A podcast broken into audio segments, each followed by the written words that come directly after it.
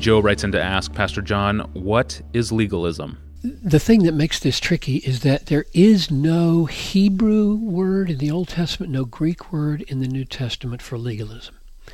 So whenever anyone uses the word, you have to do two things.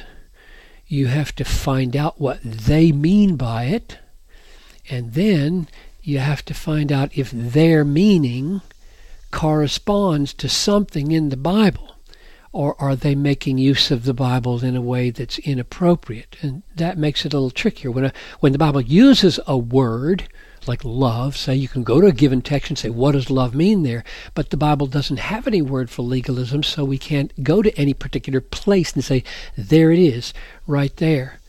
So I'll tell you what I would mean by using it and what in the Bible I think would warrant that kind of use, and then you can decide whether you think it should be used that way or not. But mainly check out the way people use it and measure it by things in the Bible to see if this is so. Um, legalism is the conviction that law keeping is now, after the fall, the ground of our acceptance with God. I'll say that again. Legalism is the conviction that law keeping is the ground of our acceptance with God, the ground of God being for us and not against us. So if you ask, how, how can I get God to be for me and not against me? The legalist answer is keep the law, perform the law.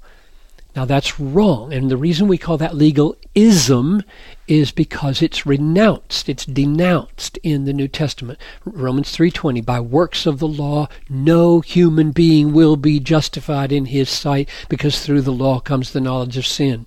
Or Romans 3:28 for we hold that that one is justified by faith apart from works of the law. Or Galatians 2:16 we know that a person is not justified by works of the law. So we call it legalism if one says we are justified by works of the law. We, we do get God to be for us. God uh, becomes our friend when we measure up by keeping the law. And the biblical gospel is the good news. That's impossible. God knows it's impossible, and He has provided another way, namely the way of faith in Jesus Christ, who Himself bore our punishment for not keeping the law and Himself fulfilled our requirement that we do keep the law, so that in Christ we have a punishment and we have a, a perfection that is complete, and therefore God is for us because we're in Christ, not because we have gone the way of of law keeping. Now that leads us to a a derivative meaning, I think, of legalism that may be even more common. Um, it's the spirit and the life that flow from a failure to be humbled and broken and amazed and satisfied by the grace of God in Christ.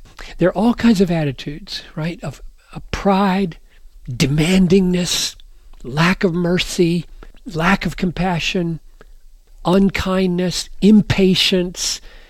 And these have their root, don't they, in a heart that is not stunned by grace, not broken and humbled by grace, not joyfully filled with grace. And that creates a legal spirit.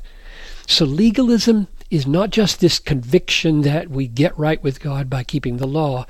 Legalism is used rightly, I think, biblically, if we say it's a an attitude, a spirit, a disposition of all kinds of behaviors and and uh, feelings that are rooted in a failure to be amazed that I'm saved by grace, amazed that I'm accepted by God freely, melted and broken and humbled and filled with joy because of what God has done. Because that that has a that flavors all we do and the opposite of it is is right there in um, Luke 18 in the Pharisee standing by himself. He prayed God I thank you that I'm not like these other men extorters unjust adulterers even like this tax collector. That's the spirit of a man who says right words.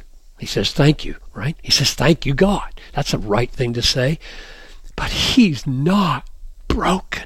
He's not stunned. He's not blown away by the fact that he is saved by grace, not according to his works. So, what we want, what I want in my life, is not just to be free from a principled legalism, you know, a theological legalism that says you get to heaven or you please God, um, you win his favor by keeping the law. I want to have a a gracious spirit, a gospel spirit, not a legal spirit that comes from a failure to be amazed at my being saved by grace.